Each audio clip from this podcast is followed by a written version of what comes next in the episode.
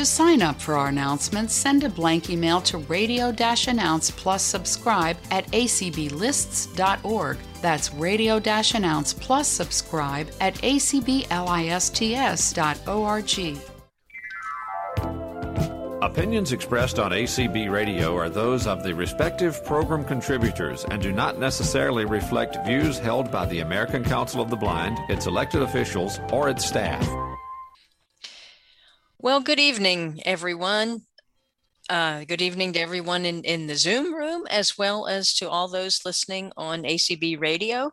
And we welcome you to the March edition, or whatever you want to call this, of the um, Burl-Cauley Leadership Training uh, series. And so tonight, we will take the plunge into development. Uh, and we do have our Director of Development for A C B, Mister Tony Stevens, as our presenter. So I hope people came with their questions, or you might want to write your questions down as he presents or whatever, but I'm going to turn it over to Tony now. And thank you, Tony, for giving up your evening to join us. Thank you so much, Donna. And thanks everybody for joining and listening in this evening. It's exciting to be with you all here tonight. My name's Tony Stevens, the Director of Development for the American Council of the Blind, based out of our main office in Alexandria, Virginia. I'm actually talking to you tonight from my home in rainy Baltimore. We have a rainy night on the Chesapeake, but hopefully it means spring is right around the corner, because what is it? March showers bring April flowers or something like that. I don't know. I think we're a month early for that. But I'm glad to be able to uh, be with you all here tonight, and hopefully we can get some good questions this evening as well, if anybody's interested in fundraising, working with your local affiliate, and ways to, you know, we'll be talking a little bit about compliance and things to have on our radar in terms of making sure that we are uh, transparent, which is a key part of running any successful nonprofit. Funders love to know and donors love to know how transparent you are. So we're going to talk a little bit about some compliance issues tonight, as well as just where our heads are in sort of spring, right? Spring is the time when you, uh, you know, you plant some seeds in the wintertime and you hope that things start sprouting up and bearing fruit. So we'll talk a little bit about planting seeds of our own in terms of fundraising and things that are easy things people can do. And some of the successes we've had on the national level that maybe can be things that you can be focused on as well with your state affiliate or with wherever you might be if you're interested in sort of how to do successful fundraising for nonprofits as well. So what I'd like to do to get started is talking a little bit about uh, a key thing that's on a lot of people's minds right now, because it is the season to Uh, communicate with the federal government. It is tax time in everybody's homes around the country right now. And with tax time, often it's a good time to have conversations on sort of best practices, do's and don'ts in the nonprofit world as well. Because even though we are considered a tax, non-taxable entity, a not-for-profit organization as a five oh one c three, which, uh, you know, all the affiliates should be listed as that as well. Uh, which means it's it's the five oh one, if people ever wonder. It's that part of the regulation where you would bury your head in these huge books of titles of the U S government. And so it's the section five oh one and then subparagraph section C and then three, where it talks about not-for-profits. And uh, what exactly that means? Well, it means that if you are an organization that performs a public good, which we are, we are a charity, technically the uh, American Council of the Blind, as well as the affiliates, not just a membership organization, but we perform a public good, and that's service in the field of blindness and vision impairment. And so in exchange for that, and this is all obviously elementary for I think a lot of the leaders out there, but for those maybe listening in, you know, the simple concept is good to remind ourselves that as nonprofits, uh, we serve in a sense of public good. And in exchange for that, we're allowed to take contributions from people. They can use that as a tax write-off uh, because in a sense, we're sort of performing things that, you know, are helping the government to, to help save some costs by empowering people and lifting them out of poverty and giving them a chance to find independence and opportunity. So the government has seen, since it really revamped a lot of the nonprofit and just the I R S laws in nineteen eighty-six, has, has you know, sort of worked towards finding ways that in the private sector, uh, as government has, has tried to get a little bit smaller than it has been, been in past generations, how nonprofits can carry some of the weight. Now, of course, in exchange for some of that weight we will carry as non-for-profits, we have to make sure that we have good books, good record keeping, good accounting, and that we report back this information to the federal government in what is considered a public document for the public to review.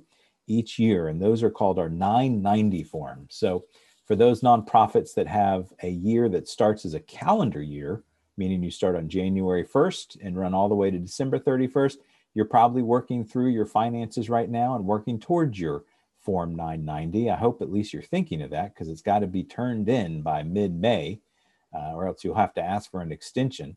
Now, the good news is with the Form nine ninety, if your nonprofit affiliate, let's say, makes under twenty-five thousand dollars, or actually I think it's fifty thousand dollars, you get to fill out the easy, like the postcard version of a. Um, but if you do more than that, uh, you're going to have to fill out more information up to, I think, two hundred thousand dollars. You can do what's called the nine ninety E Z.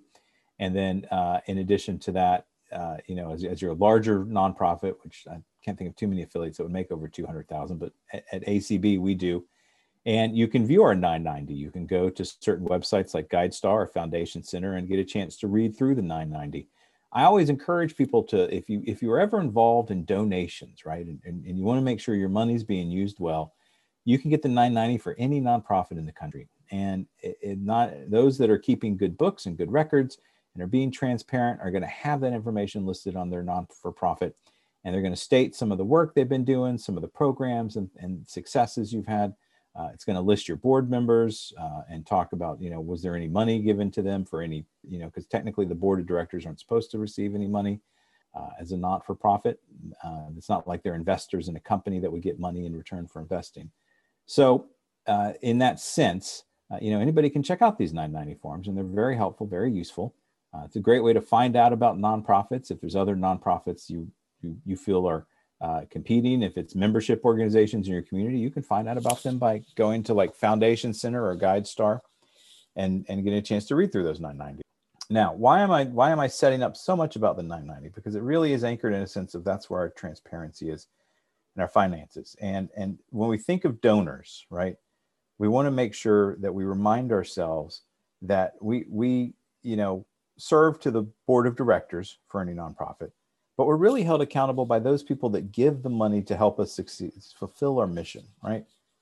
And when we talk in the world of fundraising, we use the word stewardship, right? And good stewards of the money means that we're going to be transparent with our money. We're going to be taking care of it, making sure that very little is spent for things like administrative or, or fundraising activities, and that the large amount of money we're going to is going to do some sort of the charity we like to try to fulfill in our community.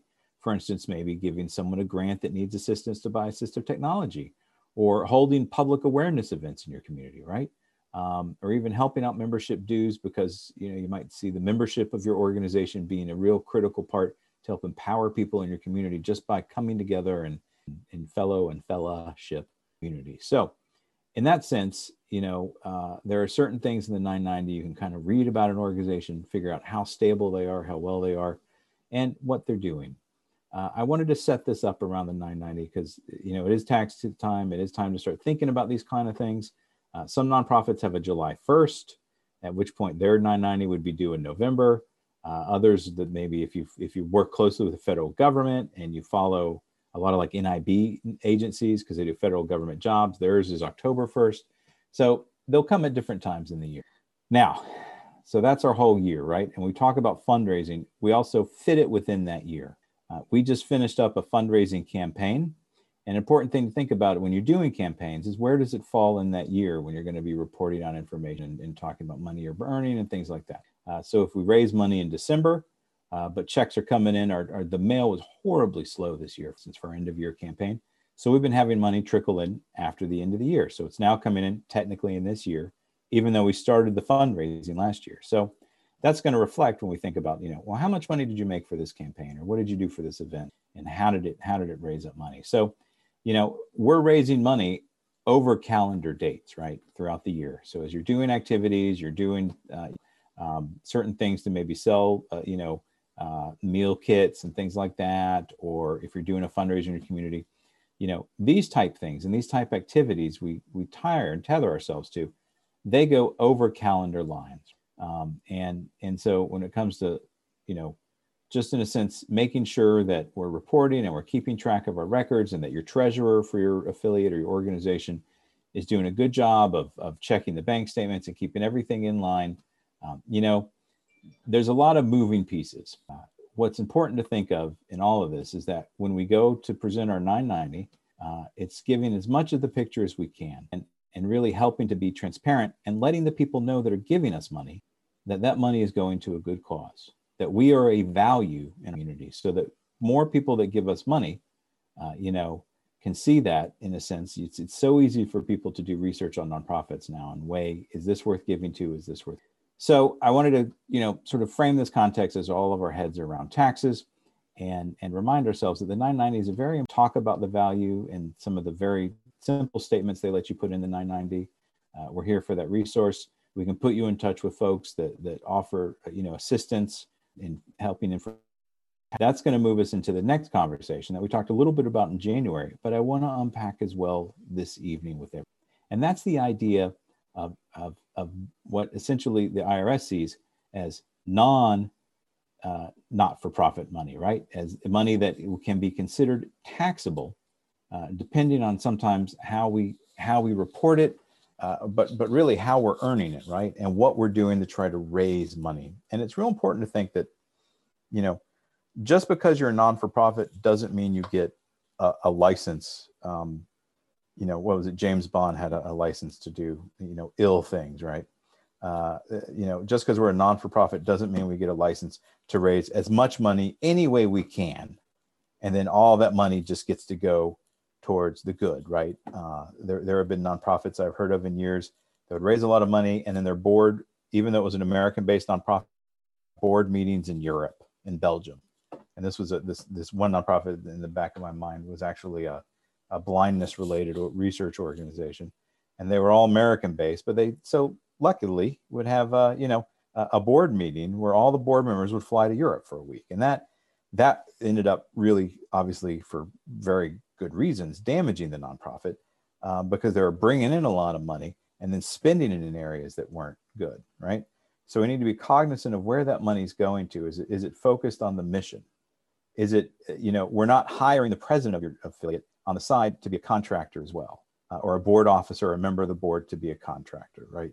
Uh, there are important things to think of in how that money's being spent. At the same time, it's important for us to think about ways that we're bringing in the money.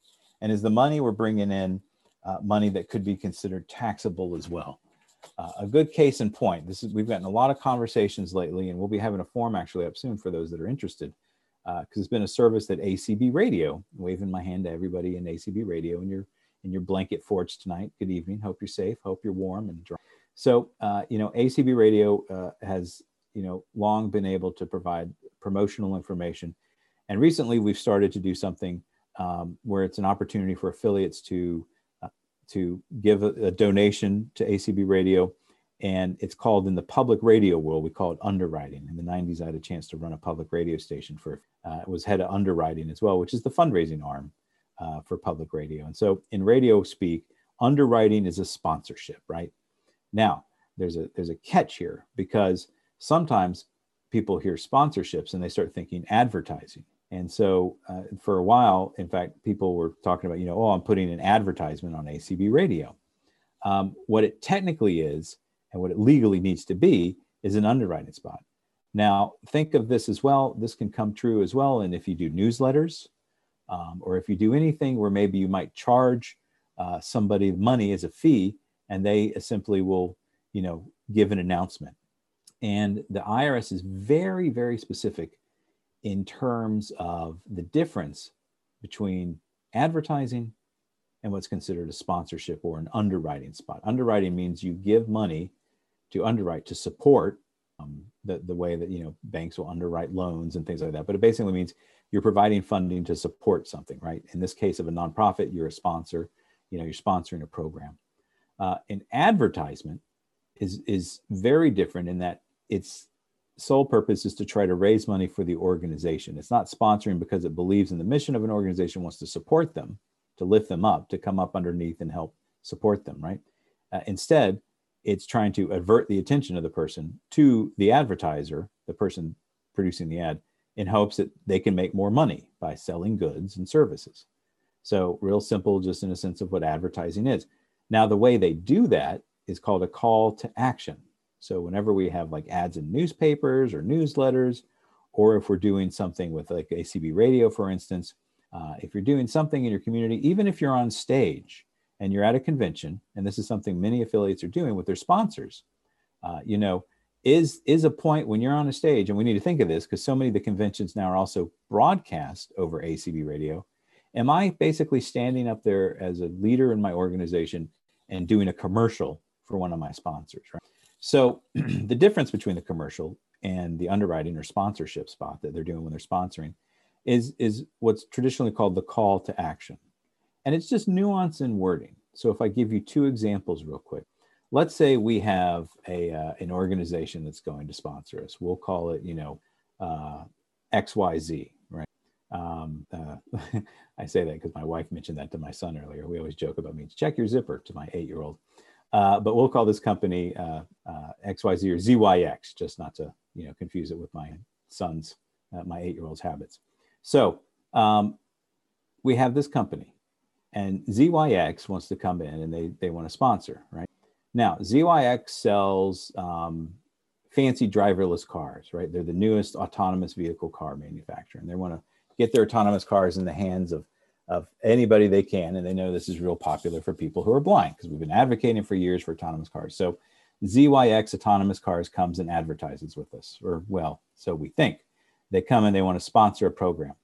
Now, if I'm the leader of that organization, or if I'm doing a, a, an underwriting spot or a newspaper ad, and I say, all right, everybody, guess what? Z Y X is sponsoring our convention. And for eleven dollars and ninety-nine cents, if you go right now, well, maybe not eleven, let's say, you know, eleven thousand nine hundred ninety-nine dollars. If you go right now, you can get one of these cars.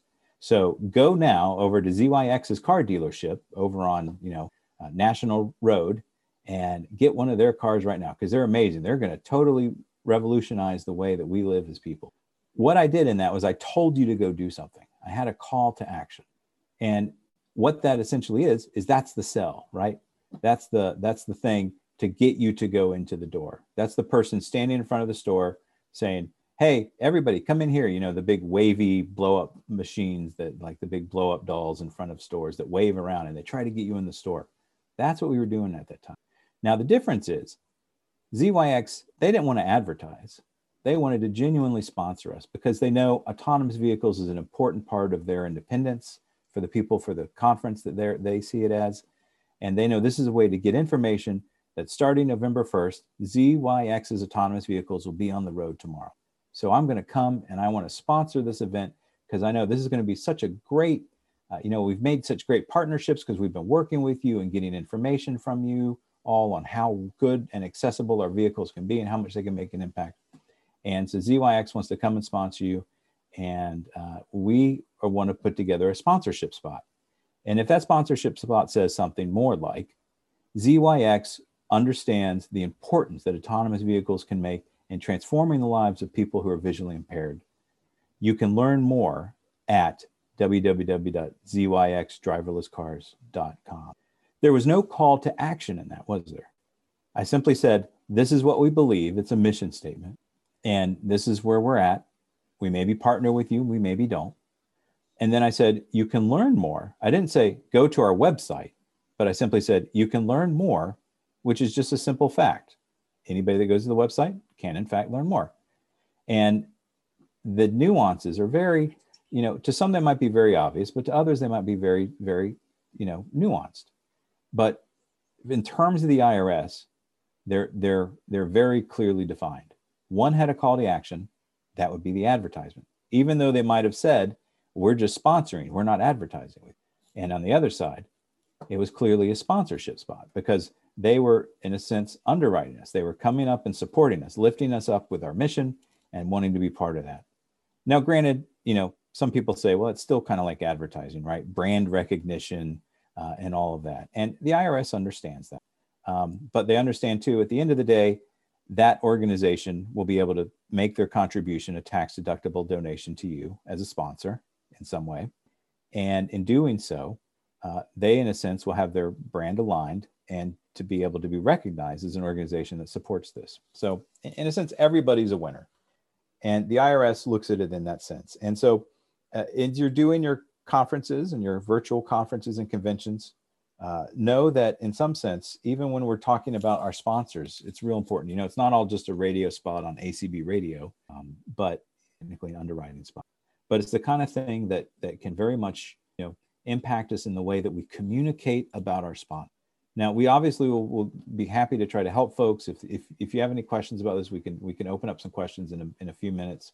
Um, but in terms that we have, as far as Uh, you know, um, you know, feel free to always give us a buzz at the office as well. And I'm, I'm happy to talk more if you have sponsors and you want to try to find out the best way to recognize yours, right? The best way to celebrate and lift up your sponsor.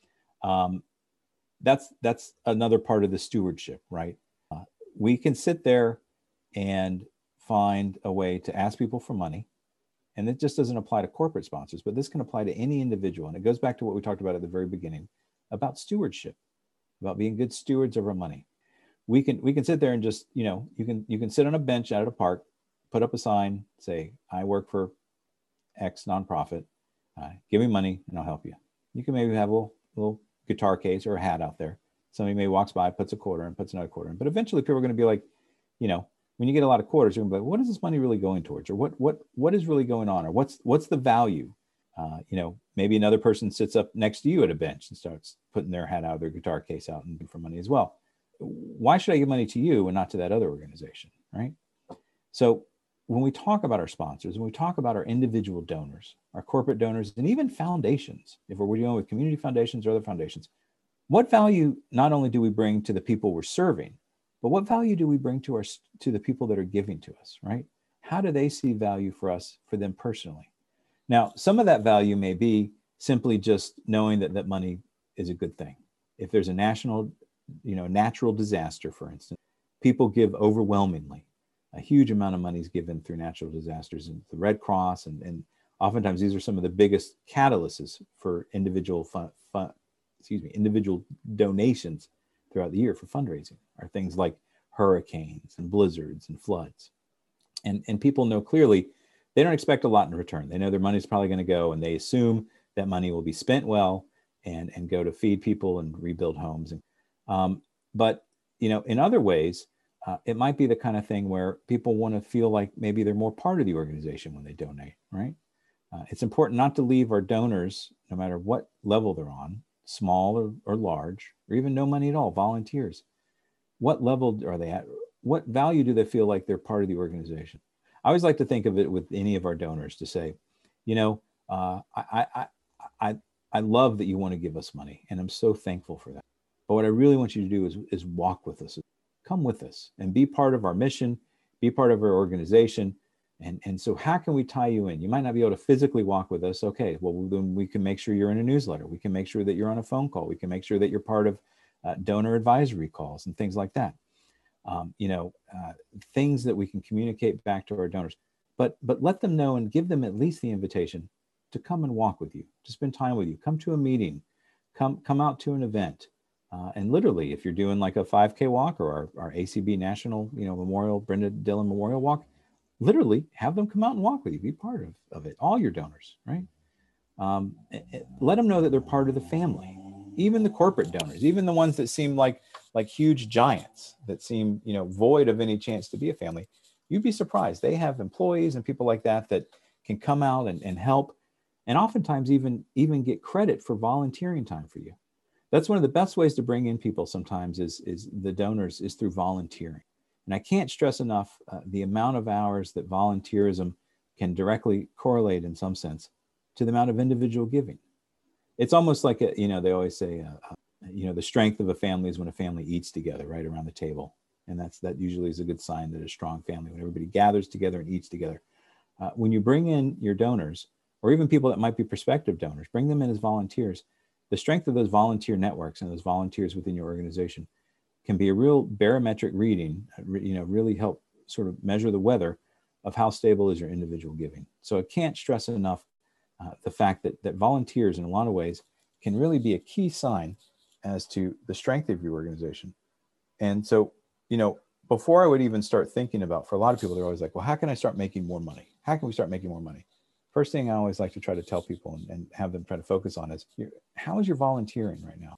How how are your members doing? Are they, if you have a stranger come in tomorrow that could be a prospective donor and have them help out, do they feel like they're being helpful, or do they feel like they're a wallflower standing off on the sidelines and just kind of uh, not feeling like they're part of the group? How inclusive is your organization, your community feeling at a volunteer level where people meet and get together, that's, which is a membership level as well, right? When our members get together, we're, we're volunteering our time to come together in community. The most simple volunteering. We're not lifting boxes and sweating, but we're, we're, we're gathering together and, and we're, we're giving you our time. So time is just as important in a lot of ways as money.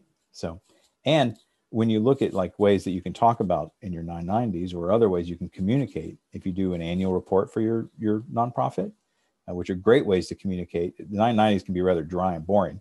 Think about doing maybe an annual report. Just, it can even be a four page document or a two page front and back, real nice. And maybe get someone to help lay it out and, you know, volunteers that can help with that stuff. But just talk about some of the things you're doing and, and list those volunteer hours. And there's a group called independent sector dot org that actually gives the value amount. They, they sort of release annually how much per hour a volunteer is considered in the eyes of the United States. So, you know, it can be like nineteen dollars an hour, twenty-one dollars an hour that person's giving to you. And when you start adding that up and adding it up, good heavens, it can be amazing. You know, you can have hundreds and hundreds and even thousands of hours of volunteering that you can also tell your donors, you know, look, we may make only twenty-five thousand dollars a year as a non-for-profit, but look at all these hours we've made through volunteering as well. And, and that is a real good sign of a nonprofit that is strong and giving back to the community. So, you know, I, I think it's important to think of in some ways, we, you know, and I'm going to be wrapping up now, we'll be going into some opportunities for questions, and I'd love to have some conversations with others and ways that we can be, you know, sort of thinking about creative ways for fundraising too, like online giving and things like that, uh, crowdsource campaigns. A lot of people ask us about that. And we've actually had great success with that over the past year. We've started to do that this past year and made enormous success on online giving and crowdfunding. But, you know, I think in some sense, it's remind ourselves, especially since it's tax season, you know, transparency is, is, is really critical for potential donors. How transparent are we as an organization? That doesn't mean you have to have everything in your nine ninety, but even if it's like an annual report or some way to communicate, how are we good stewards of the money? What value do we bring? In the same sense, uh, knowing the difference, you know, and making sure that the money we're bringing in is, is genuine money. Otherwise, it might be considered taxable income. And then you're going to have to deal with a whole new situation of, uh, you know, your annual nine ninety is going to end up getting a little bit more intense, because then you're also going to have to be filing tax forms as well. And I'm not an accountant, but you know, that kind of stuff is when you want to start getting an accountant involved. And so knowing the difference of how do we sort of talk about our sponsors and how do we, how do we have relationships with our sponsors and those that give money in ways that truly is lifting up the mission through their underwriting, or they coming in and helping out, lifting us up through their support and their sponsorships. And, and most critically in all of this, that's one element of stewardship, but stewardship is so much more broad. How do we essentially be good stewards of our money and good stewards of the donations that come in? And the key for that is just thinking of it in a sense. And, and this is one of the things that's, you know, I find worked in nonprofits now for over thirty years. Um, you know, uh, in some sense, nonprofits try to get so corporate now. You know, you see nonprofits and they're, they're, so many of them are becoming sophisticated and running as if they're a corporation, and their C E Os were, you know, the head of the nonprofit is a head of, you know, these giant nonprofits like Easter Seals and groups like that, uh, you know, one hundred million dollars a year type budgets and things. Um, you know, they run like corporations in some sense, and they bring in C E Os that, you know, were former heads of former major Fortune five hundreds that now are retired and want to give back, uh, but they run them like corporations, and which is which is fine from a mechanic standpoint when you start doing something so huge that's such a great scale. But at the end of the day, too, you don't want to lose that side of the family, right? Because when you talk about, especially for small nonprofits, when we talk about individuals, we have to remember in some sense that we are, we are a, a group of people committed to a common cause, trying to do something for the common good. And as a public charity, as a five oh one c three, that's, that's essentially what we were chartered as. That's what our job is to do. And we want to make sure that, you know, we, we have that sort of companionship, that sense of camaraderie, especially as a membership organization, by all means. So it's so critical as membership associations and organizations to remind themselves that it's, it's really a sense of, of a family as well. We're in this together. And we're only going to succeed when we are a strong, healthy family. And the way to do that is to be open-minded and to realize that, you know, at, at the beginning, it starts maybe with just an hour. And that hour might end up being, you know, a million dollar bequest as a person passes away. You never know what that one hour of volunteering could end up being. But that's where the relationships start. And that's what really leads towards a healthy, healthy donor. You know, we talk a lot about pyramids and donations and fundraising.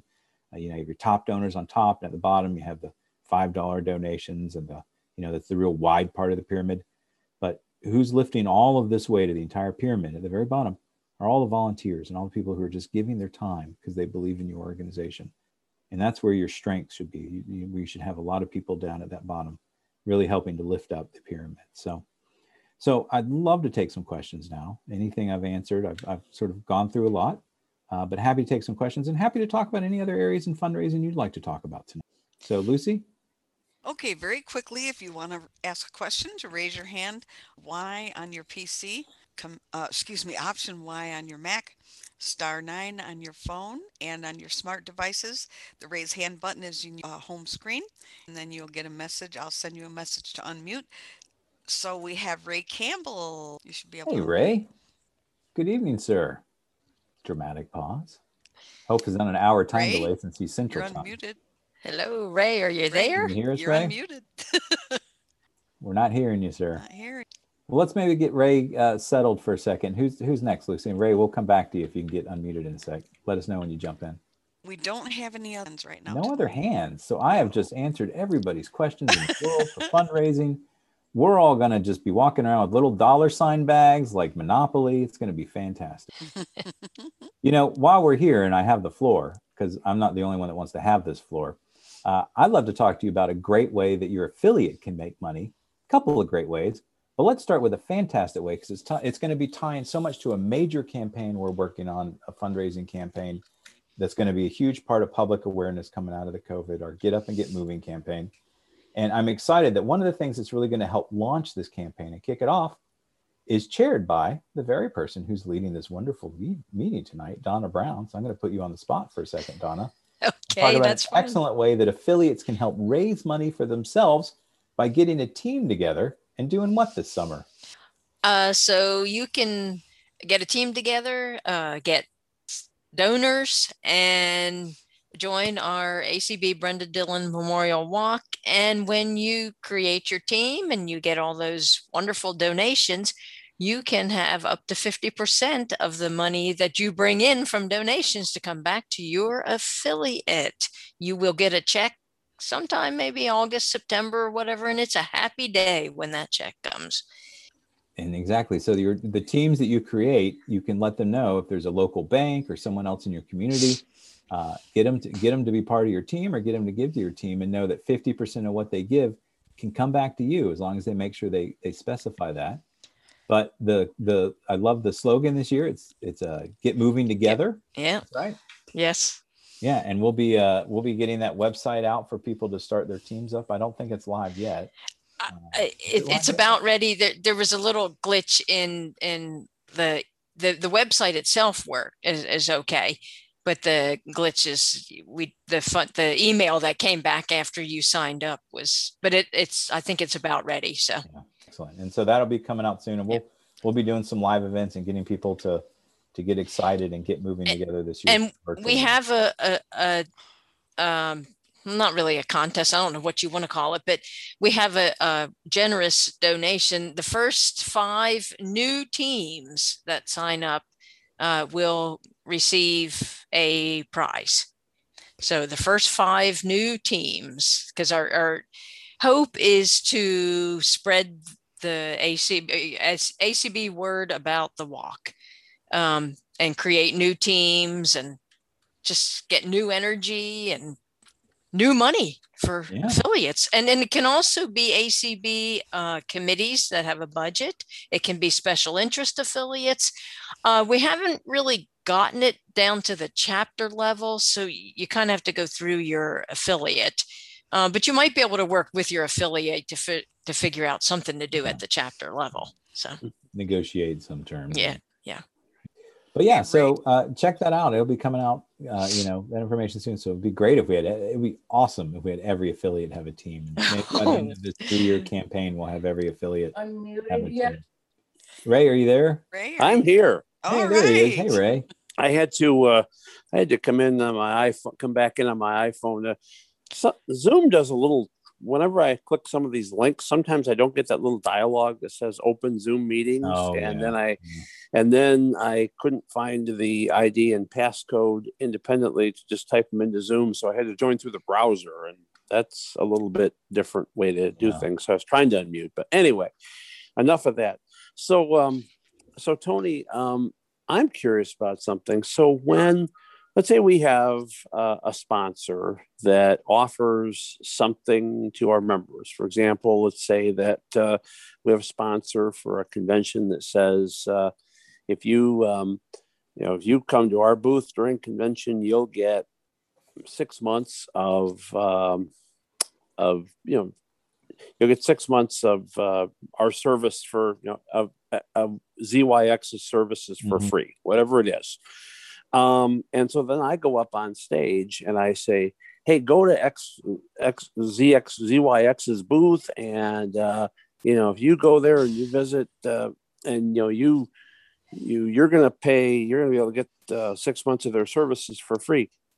That's, they're a sponsor, but that almost sounds like it's advertising then. Um, so, what would be the difference there? Well, the, one nice thing about the I R S is when it comes to conventions, they've given a, a waiver. I mean, it's not technically like a waiver like you think of in a lot of regulatory ways, but they, they sort of give some leniency uh, with exhibitors because they know that a, and this has been uh, not clearly defined during the pandemic, but every, you know, the, what nonprofit lawyers I've been reading from, because we were really researching this during our own convention last year, said even in this virtual space, they, they still understand it's as if there's a convention.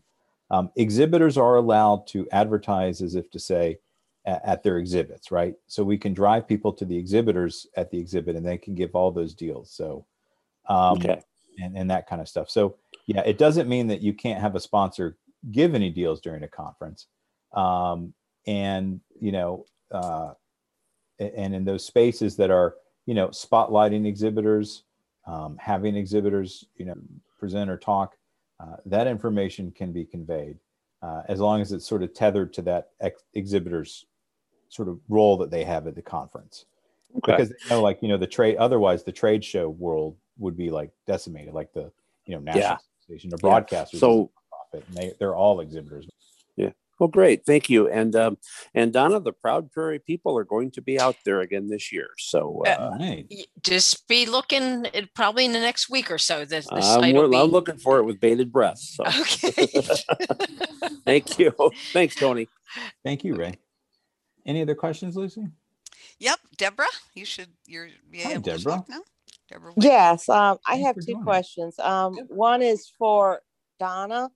Um, so with the walk, to create a team, all the people in the team, are you saying would have to be in your same general area? You couldn't create a team, let's say, with people in four different cities, and you, you can. You can.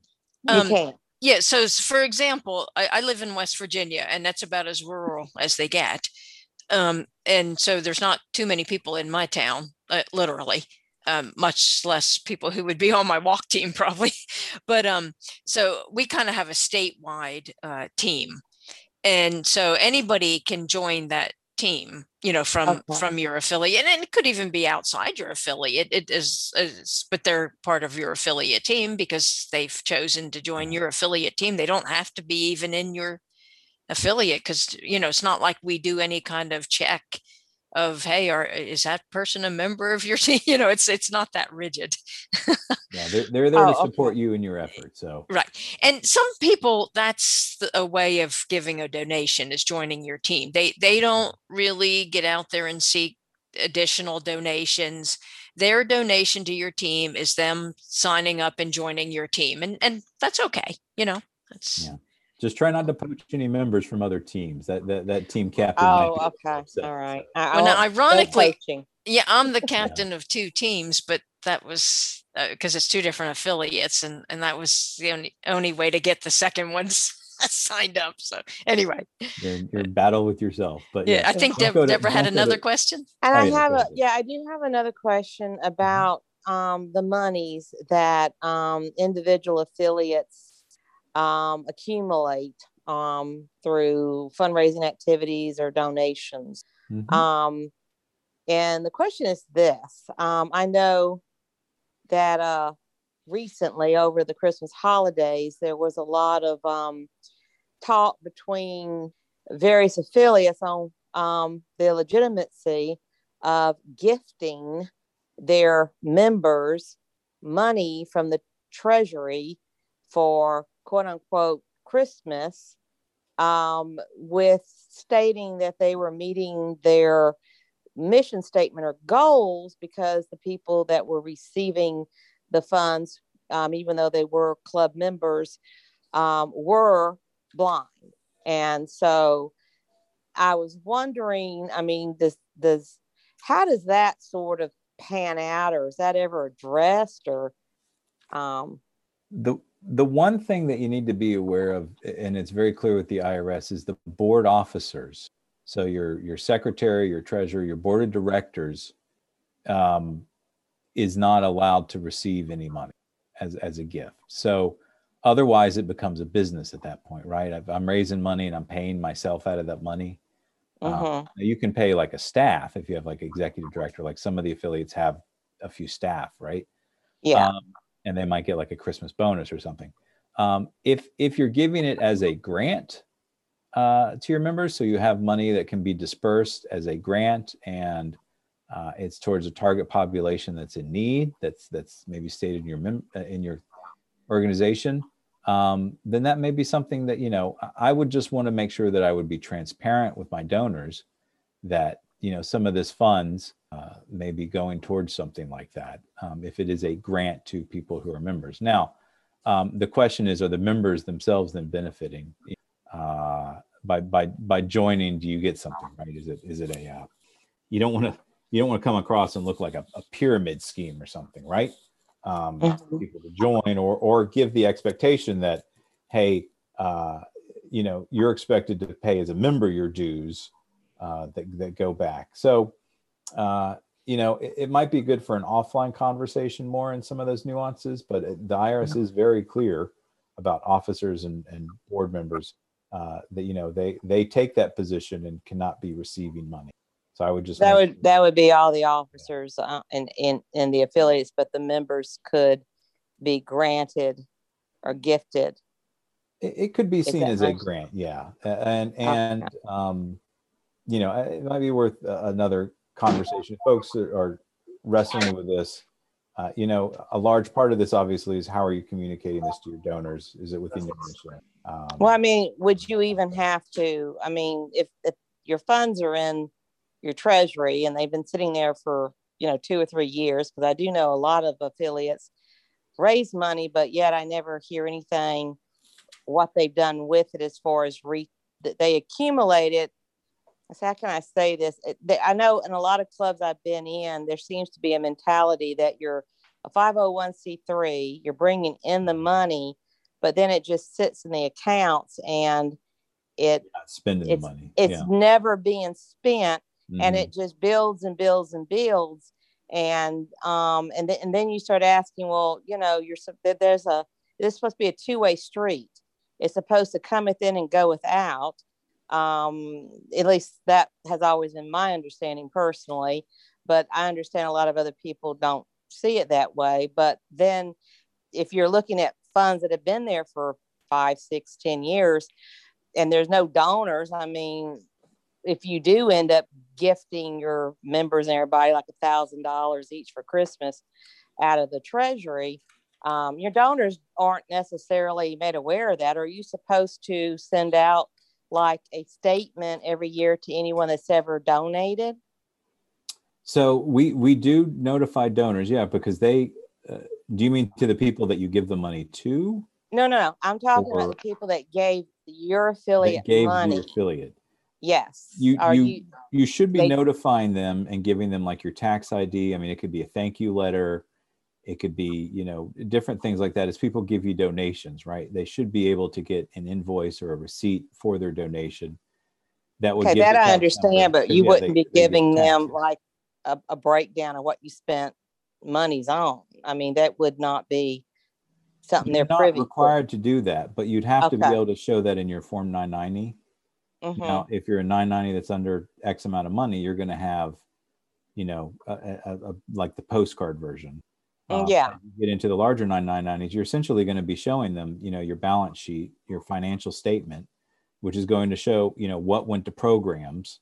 And, you know, look, I've seen, I've seen nonprofits that uh, I'm not saying I, I agree with this or disagree with the way some nonprofits do it, that have, you know, on their, on their financials will say, uh, they'll have three sections: fundraising, administrative, and program costs. And that's all they put down, right? They don't break down, you know, uh, membership uh, dues, or they don't break down, you know, uh, social events or uh, fundraising events, or, you know, they don't break down the give granularity. Uh, and that that's, you know, some will say, okay, that's fine. They're reporting, right? They're being transparent. Um, I would just say as a board, it's a healthy thing for a board to do, to have conversations on, on how transparent are you with your funds. So you don't want to make it seem like you're, you're hiding, right? I mean, for instance, you're given one thousand dollars. Well, if it's over six hundred dollars, that's taxable. Is this taxable income that's being given to people that's going to affect if they're on Social Security benefits or things like that? Like, they would need to be, then be claiming these as a as money received for the money you're giving the money to, right? The nonprofit you're giving money to. Like, it's it, my hope would be that any board that that chooses to do this uh, and think of this as a grant um, is working through a lot of these questions that they should be talking about.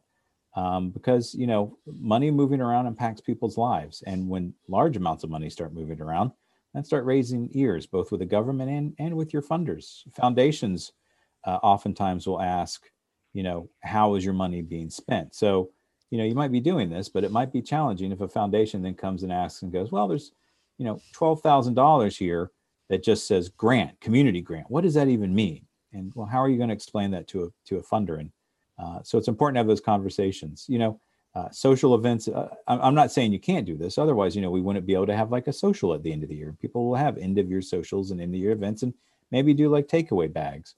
But, you know, if people are leaving, like they went to the Oprah Winfrey show, uh, some funders might be, you know, in terms of stewardship, that might raise some, some ears and eyes, and just, uh, you know, people will be, you know, maybe asking questions that could be uncomfortable for any board. So, Uh, I'm not saying you can't do this, but what I would say is just, uh, you know, that you think through these things as, as you're looking, if you were doing anything like that. Does that, does that make sense? Yeah. Uh, we have a couple other hands yeah, raised. We do. And I, I think have, Deborah's, Deborah's muted. Okay. Yeah. Yes. We have some hands raised. Yeah. Okay. So. Mo Carpenter. Hi. So I'm the uh, chair of a fundraising chair for a special interest affiliate. So I was mm-hmm. just curious on your tips and tricks for fundraising when it's not local. So the, when the, the walk, local, so the walk. What, yeah, the walk, yeah, one do the walk. Well, that's on our list. All right. You know, which I, affiliate I, is that? May I ask? Next Generation. Oh, oh, okay, yeah, so, yeah. I've already spoken with you know, Melanie. Uh, yeah. Cool. How can you how can you get your word out now? You know, good heavens, look at the A C B community, right? We did our community-a-thon at the end of the year. There are people all over the world that were giving, not just the country, but we had donors from international as well. So, you know, how, how, uh, you know, if I were in a special interest affiliate, um, where are my, where are my groups at? And then where are people that, that see the work we do as some sort of value? Where would those groups be? So, um, by all means, you could, you could do target fundraising and, and with social media nowadays, Um, you know, crowdfunding campaigns and things like that. You can even set up on Facebook very easily, and, and all of those with different ways of do crowdfunding now. Um, really goes beyond any borders of locality of a state affiliate. Uh, you know, I would say there are a number of, of nonprofits uh, that are funded that are national nonprofits, or in because I would consider a special interest affiliate somewhat have a national footprint, right? Um, and oh, there yeah, are some we're all the way from New York to Hawaii. The Borealis Foundation is one we look at that focuses on disability. And I've seen them give a lot of money to small nonprofits. I'm talking under fifty thousand dollars a year nonprofits that are like sort of like micro grants and micro, you know, gifts and uh, that, that uh, are, you know, large. So you might want to, one thing I would suggest, so there's an organization called Foundation Center, foundation center dot org. And I think they rebranded their name very recently, but but it, it should still be foundation center dot org as well. And you can research a lot of foundations um, and find out what foundations are maybe interested in you. what organizations are targeting you as a consumer group as well, the under forty consumer group, um, and what corporations are looking at you in that way uh, as a as a as a as an audience they target. And then more than likely, these foundations, uh, these corporations are going to have a philanthropic philanthropic arm or a um, a foundation attached to it. So, um, you know, case in point, um, like, uh, I don't know, think of an organization of things you, you might enjoy, like Nike, right? Uh, young people are still physically active.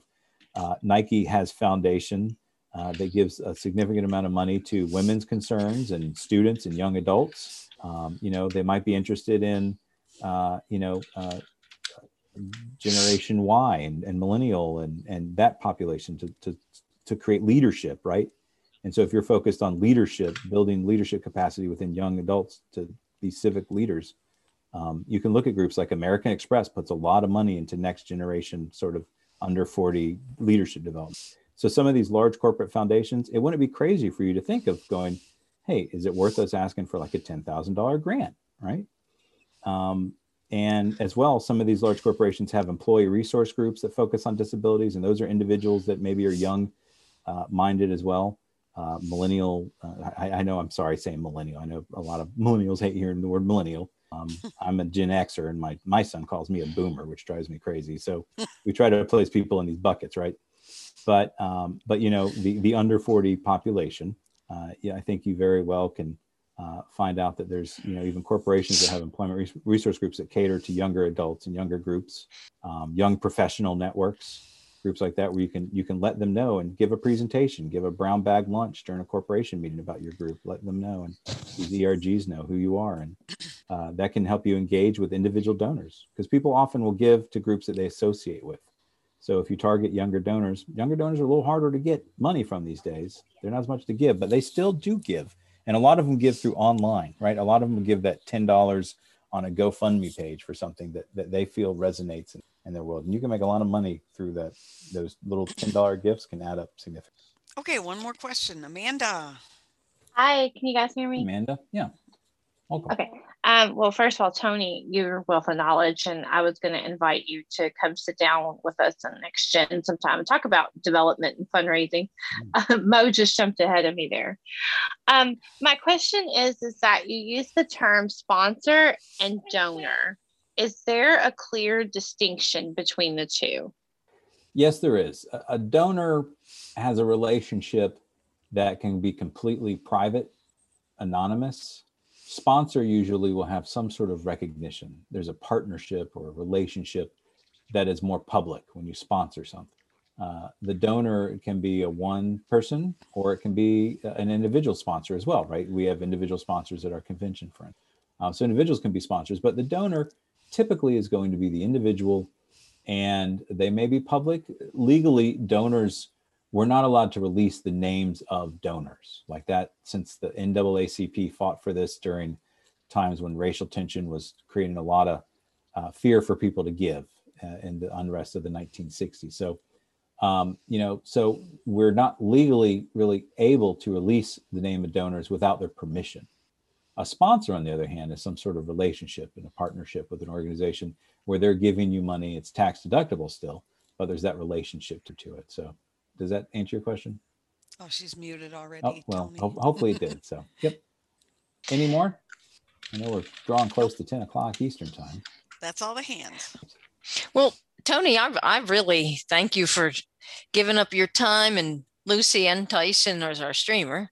Um, thank you for giving up your time. And, and Tony, uh, just a lot of information. I think a, a lot of affiliates might be calling on you for just some advice and, and ideas. And uh, anyway, do you have anything else to close before I mean, we wrap you know, the up? The success of our affiliates is is the success of the organization, because we are a bottom run, a bottom up run organization. That was what we were founded as. So I would just remind folks that, you know, we are here to help you.